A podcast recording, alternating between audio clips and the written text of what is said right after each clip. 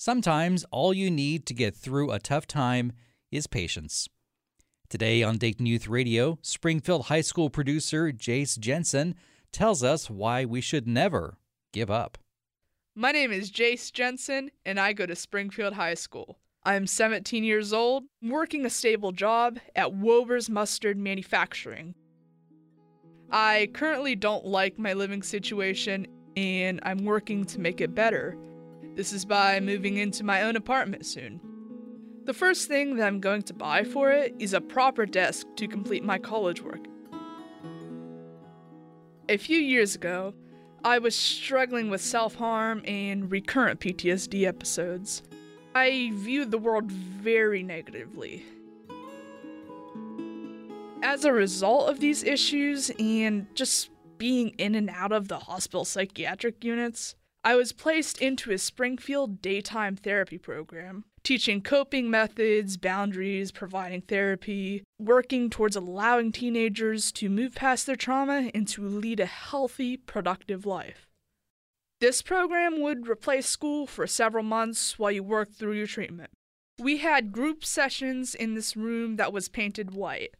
If you looked out the windows, you saw a dingy, unkept parking lot. But what really stood out to me were my peers the other teenagers who had also ended up there. All of us were between 13 to 17 years old from all different walks of life, extremely wealthy and extremely poverty stricken backgrounds. One of these teens had moved from the other side of the country in a nasty divorce, another had gone through the worst homes of the foster care system we had all came from unfortunate circumstances out of our control. The kids here were all dealt a crappy hand in life. For me, it was abuse that I had suffered in a summer camp, and just generally a lot of violence throughout my life. I remember this dude, his hair was black, draped in front of his face or over his eyes he would almost hide behind it. We would often chat and play board games while waiting to be the last ones picked up. He was in a really dark place at the time. Every time he spoke about this dark place, I understood how the isolation and bitterness towards life felt. Nobody should have to feel so alone in this struggle. It was small moments that may have been meaningless at the time, where he'd opened up about his rough upbringing We'd joke around with each other, and we'd even made friendship bracelets there. I still think about him from time to time. I mean, that guy never really thought that he'd ever matter to anyone. Invisible to his parents, peers, and he thought that he'd fade from our memories as well. Though he stuck with me the most, as now I'm the same age that he was hoping that he saw the light and didn't stop at 17 years old. A year ago from today, I had no job, no plan, and was struggling to keep my head above the schoolwork and just waves of depression. Though today, I have a job, a car, a college lined up, and my future apartment to look forward to.